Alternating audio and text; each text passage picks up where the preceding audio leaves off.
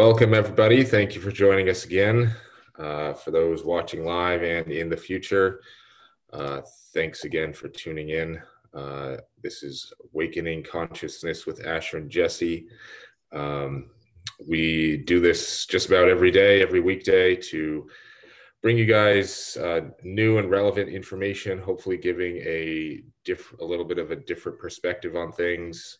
We like to take a zoomed out picture of the world, help people recognize some trends that are going on and ways that we can survive and thrive in the world to come. And with that, I'd like to talk about Father's Day. Father's Day was yesterday, and I'm a father. I have three children. Jesse also has three children. And yesterday, me and my family had a nice day together. My wife, unfortunately, worked the night before, so she was a little bit groggy, but that's okay. We still had a good time, and yeah, had some fun together. So how was your Father's Day? My Father's Day honestly kind of sucked. I wasn't feeling great. My wife, had to go out and do some stuff. I don't really do these things, you know. I'm like, I'm a curmudgeon. I'm basically against anything that's popular. So you know, I wasn't feeling all that great. I had the 2-year-old and 13-year-old in my care. Of course, the 13-year-old doesn't need much, and but we had a low key day, and everything was fine. Very nice. And how is your dad doing? My dad's doing well. Spoke to him last night. That's getting good. Older. He's 74, I believe, now. Wow. Amazing how time flies. I still think of him as, you know, in his 30s playing hoops and wiffle ball and football and yeah, all those things. But time marches on. Yeah, that's good stuff. Yeah, I remember your dad. He was always a nice guy. I really liked him a lot. Haven't seen him in a while, obviously, but yeah, he's always been a nice guy. So, wanted to talk about Father's Day in the broader context. You know, getting it away from the two of us and our experiences with fatherhood.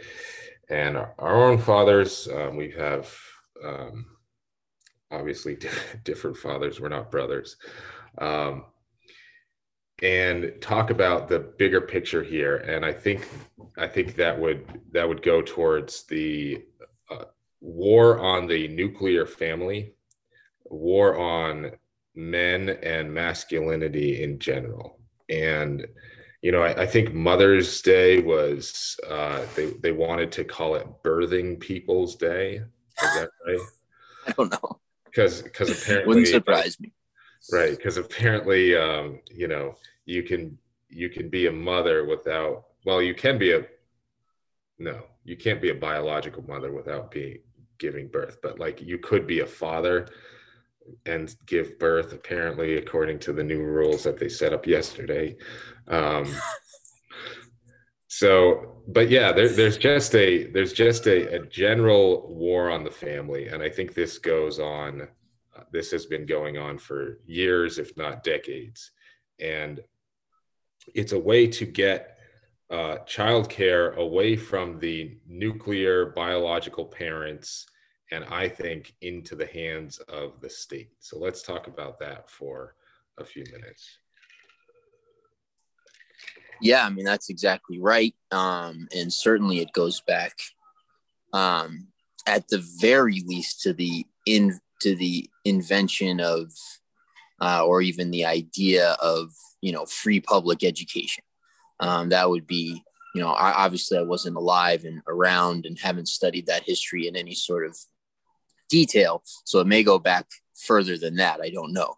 But it certainly goes back to then. You know, the push to get kids under state control and therefore under the influence philosophically, ideologically of the state and out of the influence of the home. And of course, all evil pretty much is done through the guise of good intentions and you know, solving important problems. And so my understanding is that the push to free public education was, you know, done sort of obviously saying that, you know, hey, kids need to be educated for their advancement. There's abuse going on in the homes. There's, you know, on and on and on. But really, I believe that was just a push to have control over the minds of the youth.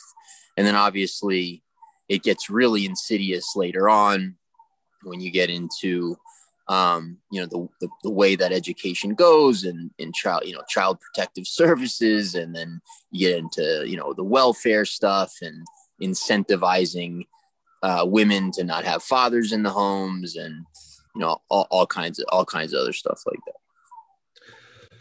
that. Yeah. With all welfare programs, if you're on one of these programs, if the father is in the home, and they literally sent out checkers to check to see, to, you know, go around door to door to check to see if there were men at home. And if there were men at home, then you risked losing your quote unquote benefits. And if you lose your benefits, you know, you have tougher time feeding the children. And so it really created these perverse incentives to basically have children out of wedlock, not have the men at home.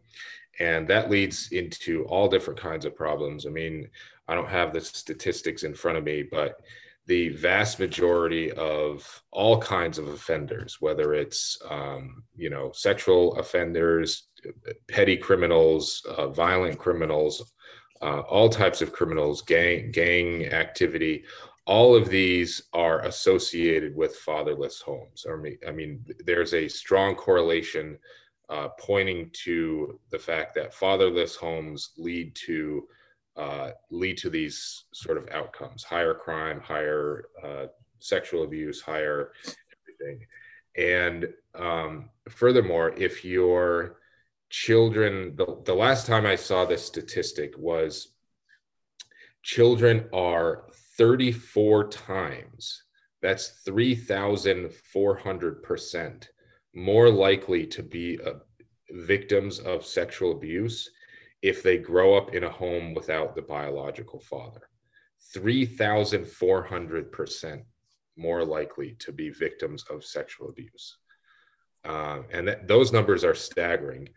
And to me, the most important thing running, you know, to build a healthy society, to build a healthy and functioning society is having healthy and well-functioning families.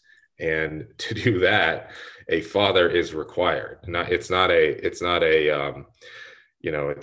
nice to have or, you know, an added bonus. A committed father in the home is a requirement to having a healthy, thriving home.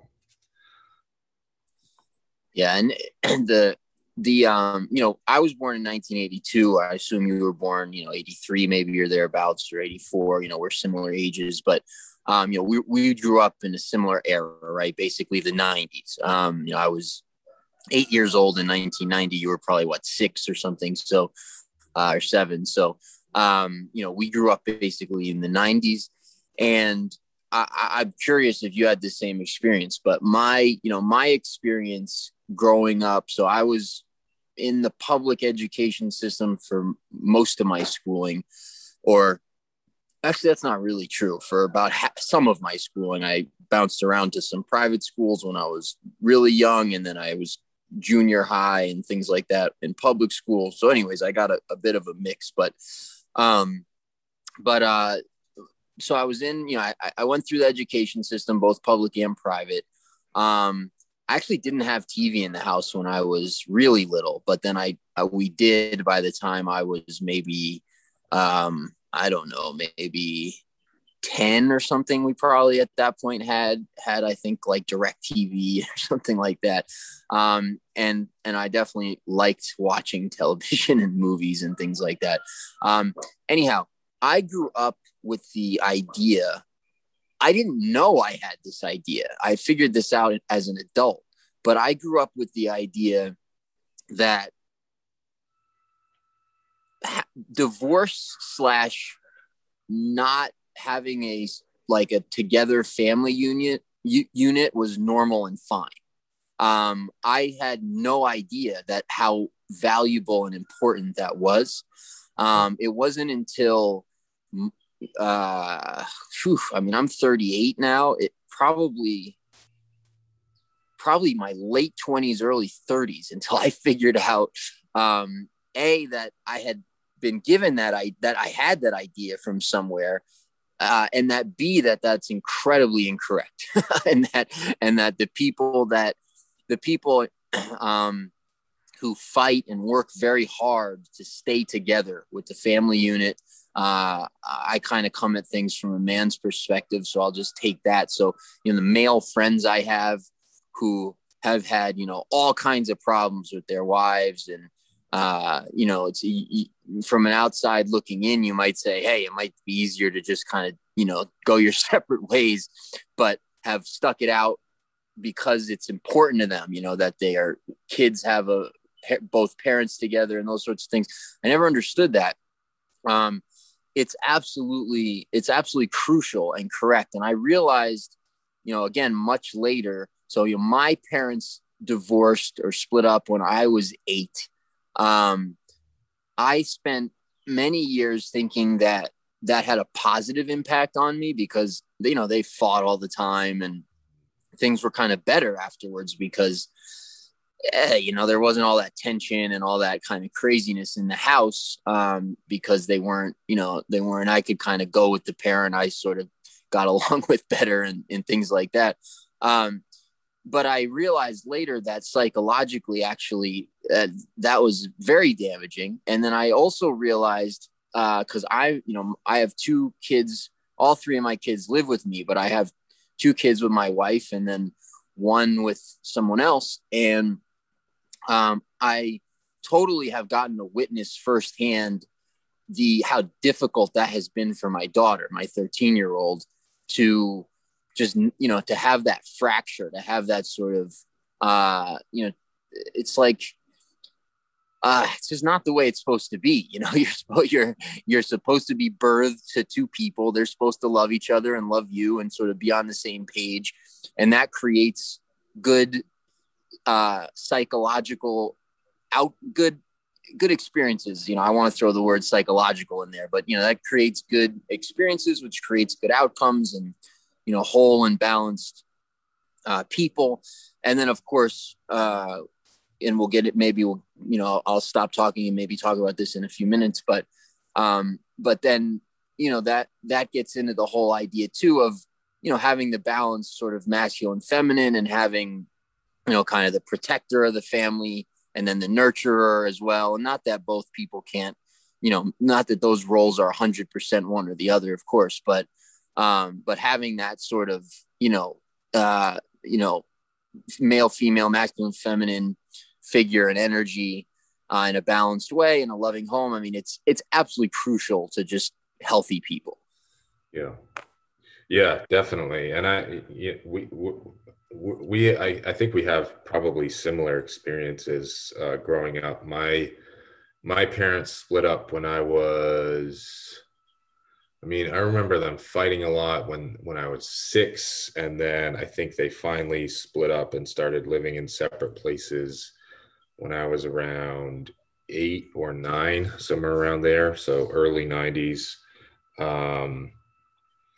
And yeah, in the beginning, I thought, oh yeah, well, it's good that they're not fighting so much anymore. So yeah, maybe this is a positive experience, but it really wasn't. And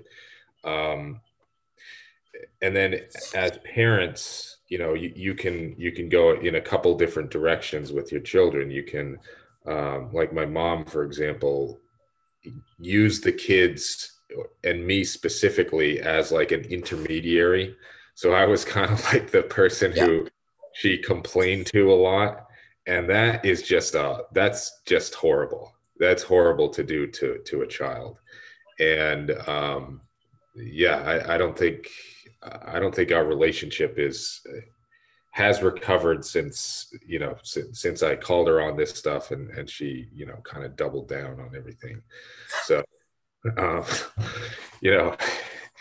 could have had a little bit to do with some of the other topics we cover in the podcast, but essentially I called her on some of this stuff and she either pretended to not remember it or doubled down or you don't even wear a mask, Asher. Right, or blamed me for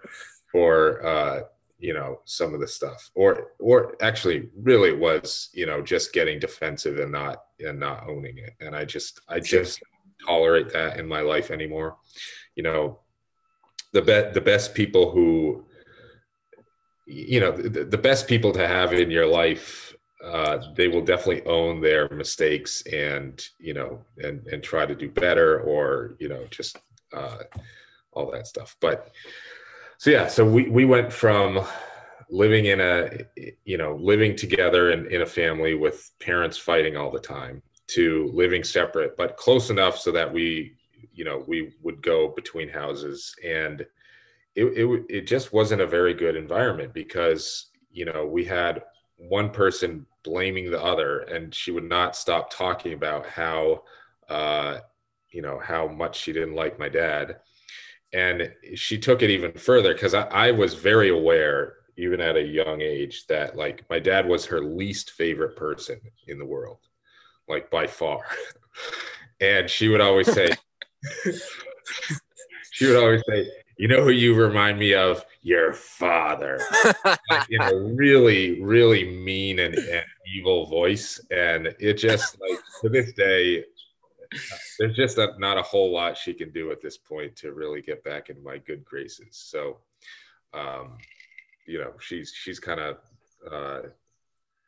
paying the price for her treatment as a child, and that's just for me to fast forward 25 years to my kids at my age. If that was how it was, like that would not be a good situation. And I would be doing everything that I could to not end up in that place.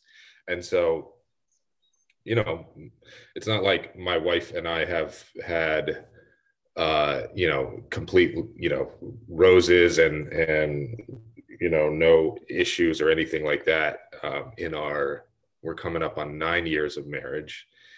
But I think we're in a really good spot right now. And one of the things that's been, I think, most beneficial is the polarization of our roles, within the family. So up until a couple of years ago, we were both trying to do, she was trying to work, I was trying to work. And then when she was home, then I could work. When she was working, I would have to watch the kids and she would work nights. And so I'd have to, watch the kids during the day. And it was just really stressful on everyone. There wasn't enough time for me to work. There wasn't enough time for her to sleep. The house would just be a mess and all that stuff. But in the last, year and a half, 2 years or so, when we've had more of those traditional gender roles, things have just gotten so much better. I mean, I think we're so much happier, everyone in the family. There's so much less stress. We have a lot of fun together. Like we're constantly doing, fun stuff with the family and all that stuff. So it's just been, it's like you can try to get around it. You can try to argue that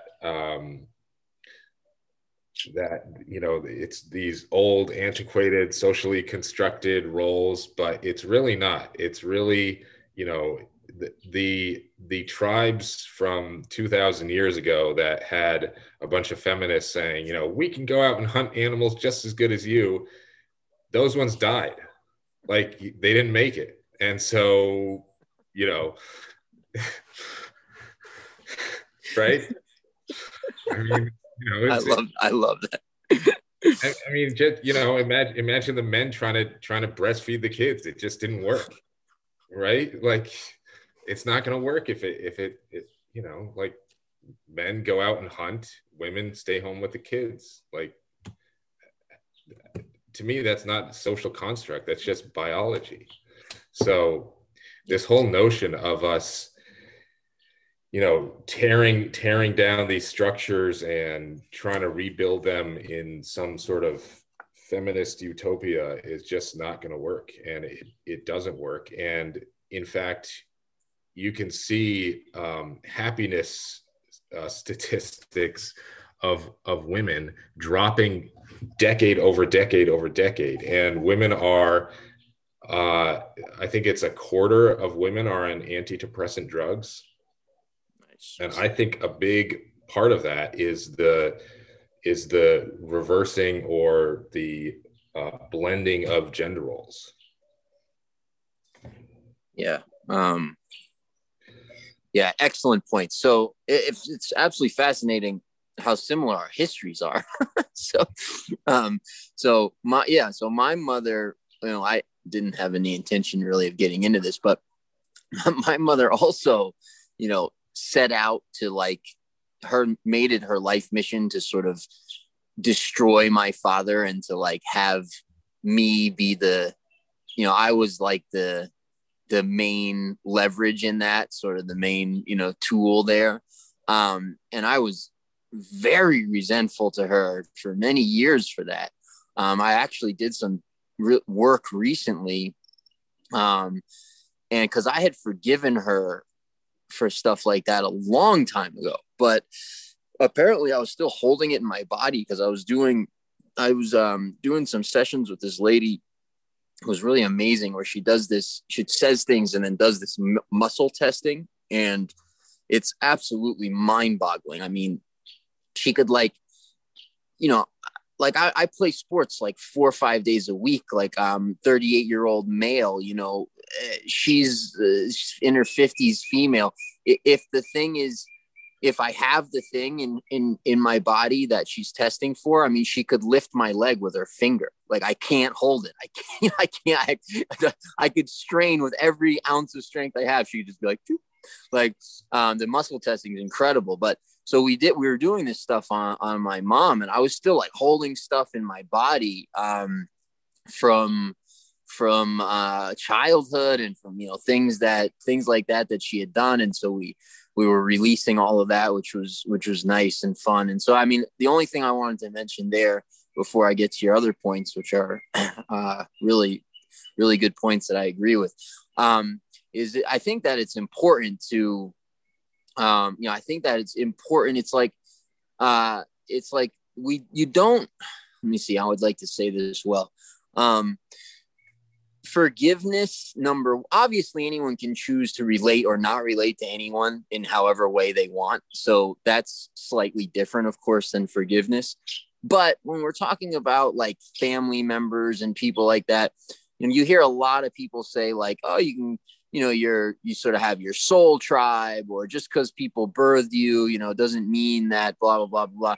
And I don't know, man, I don't really hold that perspective. Like, I think we have a lot of sort of soul contracts and karma and things going on with our biological family.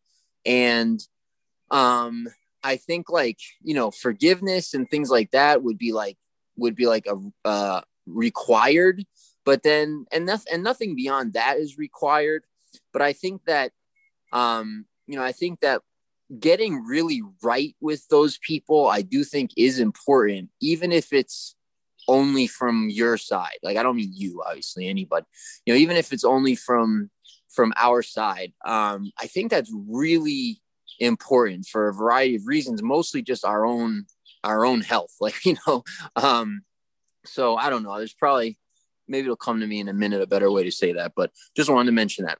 As far as, you know, you hit the key word to me, polarization. So I had, again, an incredibly similar experience to you. So my wife is 13 years younger than me. We've been together for, I'm a man, right? I don't know these things, but we've been together for, 6 or 7 years, something like that.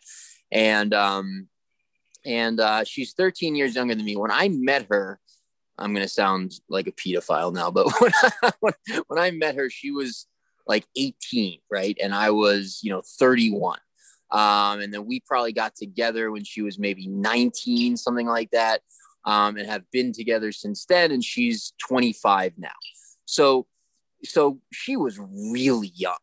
And she grew up, she's Ecuadorian, but she grew up in Spain. And so she, like, the Ecuadorian women in general are great. They're not super feminist. They haven't gotten all of the brainwashing that the West has gotten. And so the family structure is still more traditional here.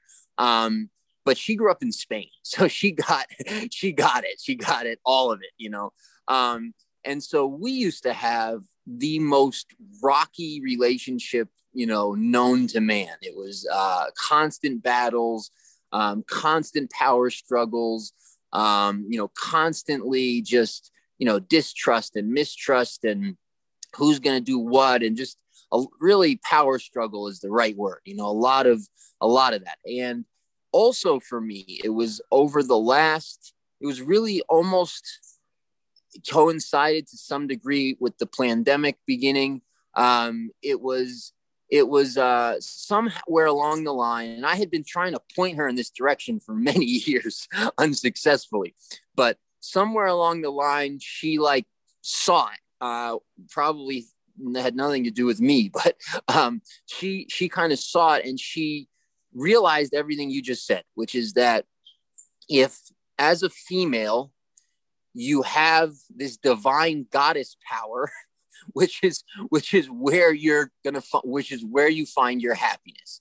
You don't find your happiness, and you're not fulfilled and happy and balanced and joyful and all these things by living in your masculine as a female, by living, by exhibiting masculine traits, trying to have power, trying to be the decision maker, trying to be the person in charge. What that creates is very, unhappy, unbalanced, sort of crazy women, right? That's most of us grew up with moms like this, right? They're like crazy, and the reason they're crazy is because part of the reason they're crazy is because they're trying to grab this power that they can't really get and shouldn't have anyway. And would make anyone crazy. Right. So yeah, I mean, the polarization, when you have that polarization, there's a stronger sexual connection, there's a stronger spiritual connection. And then there's a healthy family and everybody's happy. The woman can flow through life in her goddess state, and the man can be out kind of doing his thing and protecting and earning money and doing all that stuff that he's supposed to do, which makes us feel fulfilled and happy, right? And things just work. The other thing too is the great trick, right? The CIA invention of feminism. The great trick of feminism is to make women think that their power and therefore happiness comes through masculine traits, masculine characteristics, right? So it's like, if you're angrier and you're like, rah, and you're, doing all that masculine stuff, that's where power comes from. And if you have power, you're going to be happy and feel good. That's the great trick. And so then you have, right. And then the other side of that same coin is that the things that make women goddesses, and they are goddesses, like they can bring life into the world. I mean, have you've I'm sure been at your children's birth. I mean, it's the most incredible thing, you know, that exists. There's nothing more valuable, more amazing than what a woman has in her mind, body, soul, spirit. It's just incredible, right? So women, so the other side of that coin is to make what women have that's so incredibly valuable worthless, like not of value, right? Like, so if a woman is the goddess of her family, she's the person who she's the glue. She keeps everybody kind of where they need to be. You know, she holds down the house. She supports the husband. She loves the children. She takes care of things. She's doing her own thing as well, of course. And if she's in that beautiful feminine flow state and happy and loving and kind and amazing, she's kind of worthless, because like when people ask her like what she does or something, she can't say well, housewife. Yeah. Right. Oh, you're just a housewife. Exactly. And so that's sort of that's the trick that they've done. And that's, you know, that is a very, very sad. And that goes back to, of course, our topic, the destruction of the family. Right. And it's a trick on so many different levels, because number one, they think that, so they project their desires for the opposite sex onto men. What I mean by that is they think that the traits that they're attracted to in men are the same things that men are attracted in women. So like, they'll think that like, oh, I'm on my way to be partner at a law firm. So I'll be this powerful lawyer making a lot of money. And, you know, when women are making, you know, what would a partner at a law firm, you know, $150,000, $200,000 a year. Women also, they don't like to date down, right? So they only want to date up, which, you know, it's fine. It's like, that's why we have nice things. It's because women go after guys who can provide a lot, and guys provide a lot because they want to attract women. So it's like, there's nothing wrong with this. There's nothing wrong with wanting the best. That's not what I'm saying. What I'm saying is they're then limiting their pool of potential suitors to only these top guys. And if you only have these top guys going after you, guys don't care that you're the partner in a law firm, you know, not one bit, especially the guys up there who she would be attracted to. So they don't care if you're the, you know, a cashier at Wendy's, you know, if you're young, good looking and will get on their program, that's a better fit than someone who's on their way to be partner in a law firm, because a guy up there wants a wife to take care of the house, take care of the kids, and do those types of things, not be working 80-hour weeks. So you have to put your kids into daycare and have someone else raise them. That's not what those guys want. And so they've been tricked into thinking that the characteristics and traits that they look for in a guy are the same things that guys look for in women. And so it doesn't suit anyone in this scenario. Neither one is happy with that. And it just it erodes the family. It prevents families from forming. And there's a huge issue right now with the whole dating landscape, whole marriage thing, and splitting up and non-formation of families. You know, how many children, what percentage of children are born out of wedlock? In some communities, it's almost 80% of children born out of wedlock. And it's rising across all demographics. And it's a real problem. And then on the flip side, you know, the guys are told to not be masculine, to be feminized. You know, the whole soy boy, you know, phenomenon, and that's not attractive to women, right? Women don't want that at all. Like, women don't want weakness. They don't want, you know, these overly emotive, weak, feminized men at all. And so if you think that's your way to attracting women, think again. Yeah. And it goes back to, like, we live in a dualistic realm.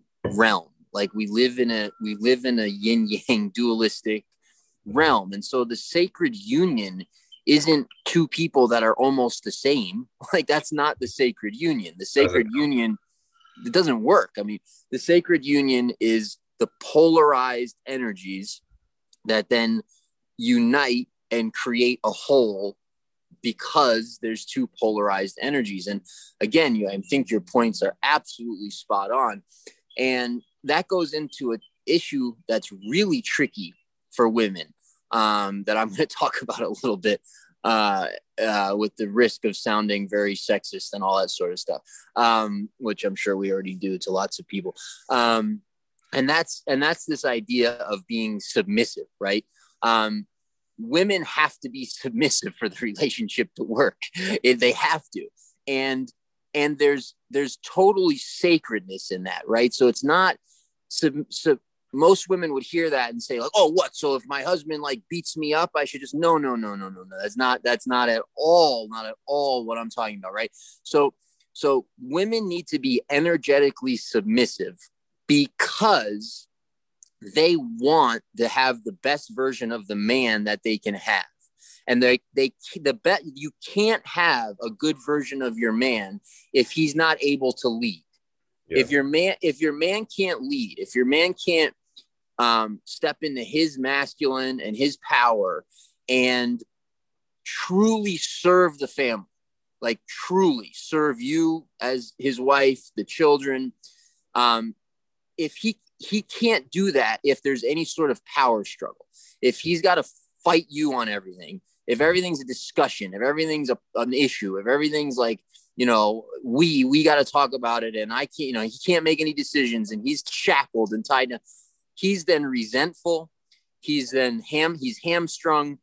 His power is cut.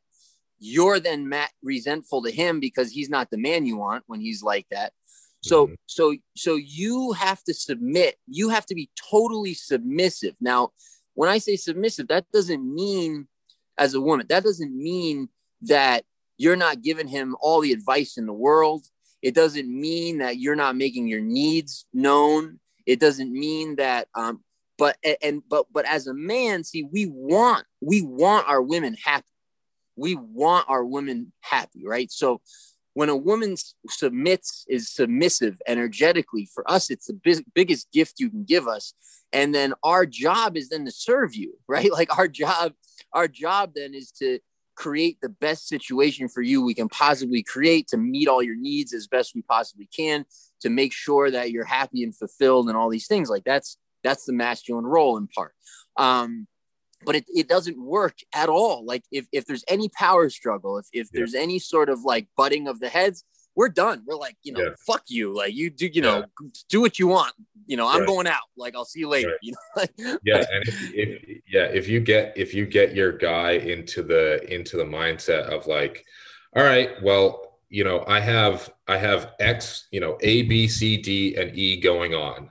I can give my energy to any of these, 5 different things. I can, spend my time and energy on, a lot of different things that I'm working on, whether it's my job or my business or whatever it is. And then you want time with me, but every time that I spend time with you, it's a fight, it's an argument, it's a discussion. I have to do all this. I'm just going to say, screw it. I'm going to work harder on my career, work harder at my job, my business, whatever it is, right? To not have to deal with those headaches and arguments and power struggle and all that stuff. When, if you just, were, like you said, submissive and really sort of made it your mission and goal to work for the family, to serve your husband, to serve your children, then that husband is therefore so much more happy with the whole situation. They are in a better place mentally. They are better able to work on their career, work on their business, whatever it is. to have the resources, the time, the energy, and now he has the desire to actually make your life better and to, you know, whether it's, you know, a nice gift or time alone or whatever it is, he's much more likely willing and wanting to make your life better. Because yeah, as men, we want to see our women happy. We want to see our families growing and thriving. And the way to not do that is to argue, to nag, to, you know, make it more difficult for him to do that. And so if you just, you know, put your energy into serving your family, serving your husband, your children, he's going to be so much more willing and able to, you know, please his wife. It's going to be a total game changer. Right. And then again, you have that sacred union where, you know, you have a strong man who's doing the things his family needs him to do and his wife wants him to do, and probably the things that made her fall in love with him in the first place and all those kinds of things.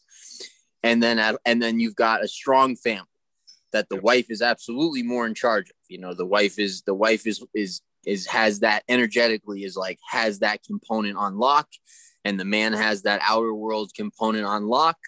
And you have that beautiful situation where, you know, the money's right and the living situation's right and the kids are right and the husband wife relationship is right and there's respect and you know, again, you know, I'm not saying, like, I don't want to be misinterpreted anything I'm saying here. Like, mutual respect is hugely important. You know, the ability to communicate and talk and, you know, express yourselves, hugely important. It just can't be a power struggle dynamic. Yeah. That's where that goes off the rails from the female side. From the male side, of course, it can't be, you know, male can't be an asshole, can't be abusive, can't be disrespectful, can't be running around sleeping with other women and doing all that kind of stuff. That doesn't work either. Right. So I'm not saying, like, women, like, you just have to take whatever you're, you know, look, you choose well. Right. And you know, those decisions matter. And there's certainly just a lot of screwed up people in the world who, you know, who just have their issues, male or female. And but if you're married, if you've gotten to that point where you're married and you have kids, you know, you really need to figure out how to work that out. And if you're in those sorts of dynamics as a female, try it, give it a shot, see what happens. If you step into your goddess energy, be very, you know, totally go submissive, and give that a week or two and watch those dynamics change. Watch your husband come home and want to hug you and kiss you and talk to you and, you know, see, and because he's not resentful anymore. Like that's the thing, is that, you know, there can't be two egos, right? Like, there can't be two egos. There can only be one. You can't have two bulls. You can't have two alphas, you know, in a relationship. It just doesn't work. It's not, they'll just be fighting all the time. And that's how most relationships are. You have those sort of two, you know, two bulls, two egos, two alphas, and everyone's just fighting all the time. But the man feels super resentful about that because he knows that that's his job and his responsibility. Wife's not letting him do it. Now he's resentful. Now, of course, the wife is resentful because he's not fulfilling his role, because he's resentful that he's not able to do the things he wants to be able to do, and, you know, divorce. Right. Yeah. And the man will then come to the wife and ask for advice and ask for get input and all that stuff, you know, like, and, you know, and it's also the woman's job to sort of, you know, she's kind of in charge of the kids. So, like, when the kids ask me, like, hey, daddy, can I have, you know, this dessert? I look at my wife, you know, kind of to see, well, like, what, you know, have they had other sweets today? Like, you know, so, like, it's her job to, you know, to say yes or no, because I don't know what they've eaten for that day. And she's in charge of them. And I trust her to make good decisions for the kids regarding diet and the rest of the other things. And so, like, right. You get, it's it's such a lie that we've been sold, men and women. I mean, oh yeah. Because men have been tricked into, being these, weak beta males and it's like women want to change men into what they think they want, and men want women to just stay the same. And women, when they change the man, they then become not attracted to them anymore because they've given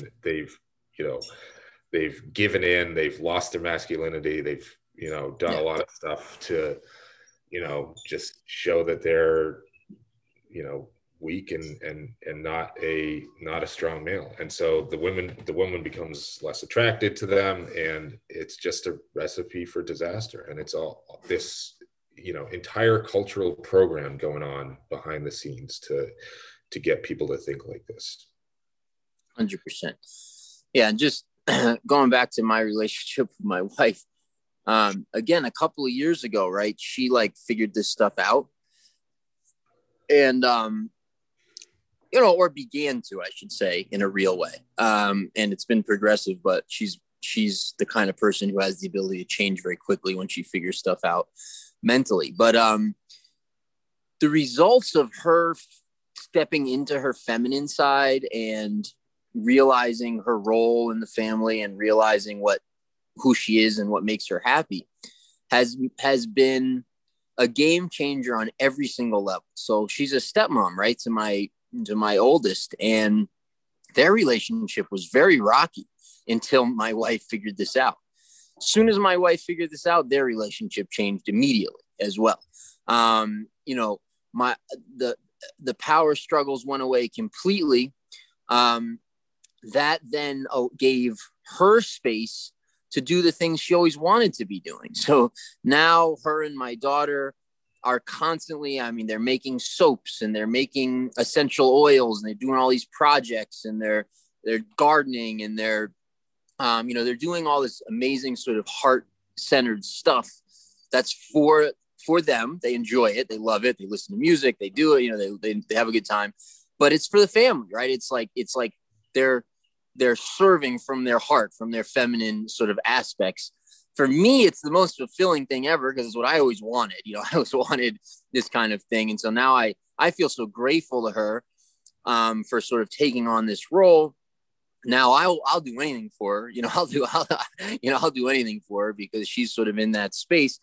And it's even come full circle in a certain way. Like now I am happy to and want to and appreciate when she wants to take it on, putting her in charge of things that in the past might have been a power struggle. We might have had a power struggle or something.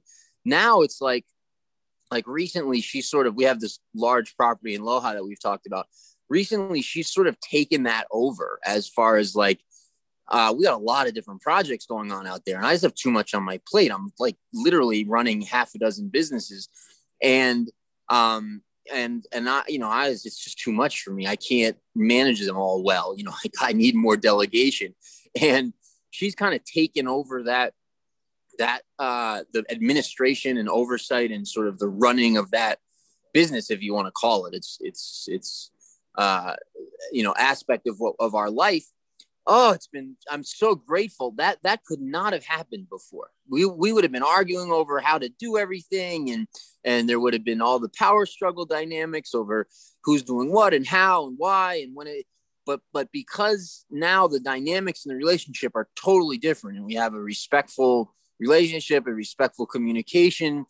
I said to her the other day, her name's Ida.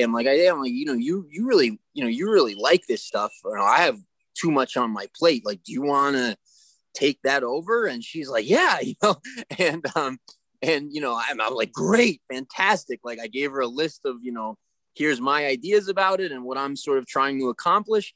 And she just took it and ran with it. And she's just, she's handling it like a boss. She's totally in CEO mode out there doing her thing. I'm not getting involved. I trust her completely. And so, again, that would not have been possible when that was important to her to I'm the boss. I get to do all this stuff. It wouldn't have worked then. But now that there's no more ego stuff. There's no more, like, we're not in that power struggle. There aren't power struggle dynamics. She's actually now able to, like, do that stuff also, which I'm super grateful for. Again, she really enjoys. So it's not, it's not that women can't run businesses, and be entrepreneurs and be successful in that sort of world. They absolutely can as well. But it just has to come from their power, not the male power, like the masculine power. Yeah. And right. Of course, we're not saying that, obviously there are plenty of successful women in business and industry and all other walks of life. That's not what we're saying. What we're saying is, in order to make a healthy home, raising children in a healthy way, because as bring it back to the original topic, Father's Day, and what it means to be a father and what it means for a family to be a whole and complete family. And I really believe that you do need those roles, and they need to be not necessarily spelled out, but they need to be, there needs to be polarity in there. And, with my relationship as well, it's been, a real game changer since all of this stuff really happened. I don't know how long it's been, year and a half or so, something like that. Yeah, me too. Year and a half, 2 years. Amazing. Yeah, it's kind of, honestly, I think part of it was like just her seeing how right I was about all this stuff. Like, it's like, oh, okay, I get it now. So maybe, yeah, like when COVID and all that. Yeah. When all of that, he was like, oh, this is what he was talking about. I guess he was right after all. 8 years in. Right. Yeah. Well, some people just can't see it. And most people can't see it. Yeah. Most people. Yeah. And even people married to people who see it very clearly. It's nothing wrong with her in that regard. It's just, people don't want to see it. But yeah, it's been a huge, huge difference. And, love all my kids. I got 6.5, 3 3/4. He'll be 4 in October, and 16 months.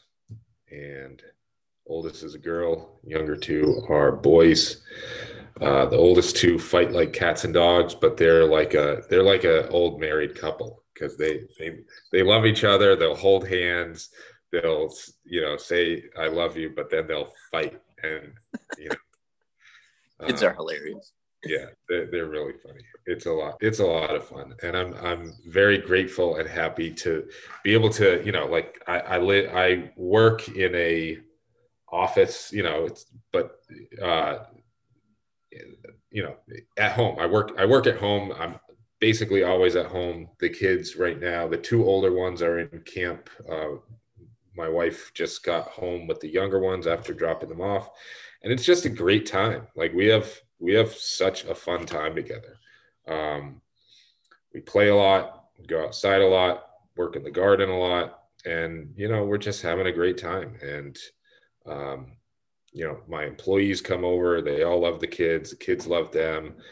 They come over for garden day, and it's just, I couldn't imagine a better environment to raise children. When you have parents like me and my wife, and the environment that we've built for them, it's just, things go really well.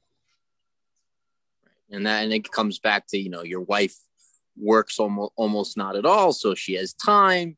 You've created this lifestyle where you're around. You're not in some corporate job where you're out of the house all day, coming home stressed, needing a drink, wanting to be left alone. Right. It's like the family unit is strong, and that's the key.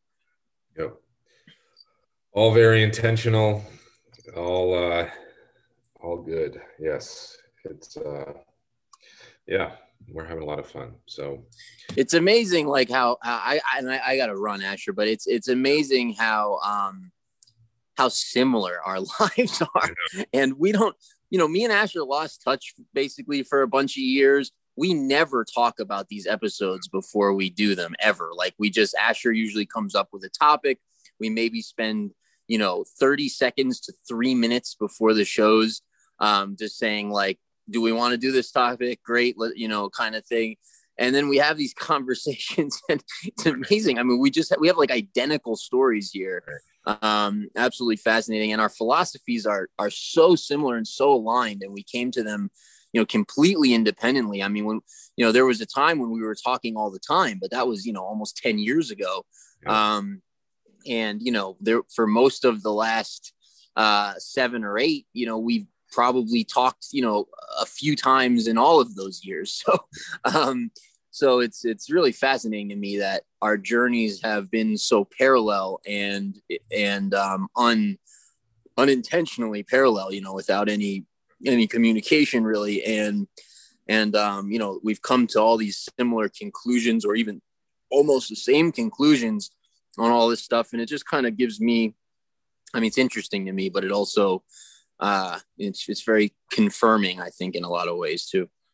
Yeah. It's almost like if I think of a topic, or we, you know, very, like you said, very briefly discuss a topic, I almost know what you're going to say, because it's essentially what I would have said had I. Right. Right. I mean, when you brought up the polarity thing, like that's something I like, man, that's, no one understands about that. Yeah. I watched some, you know,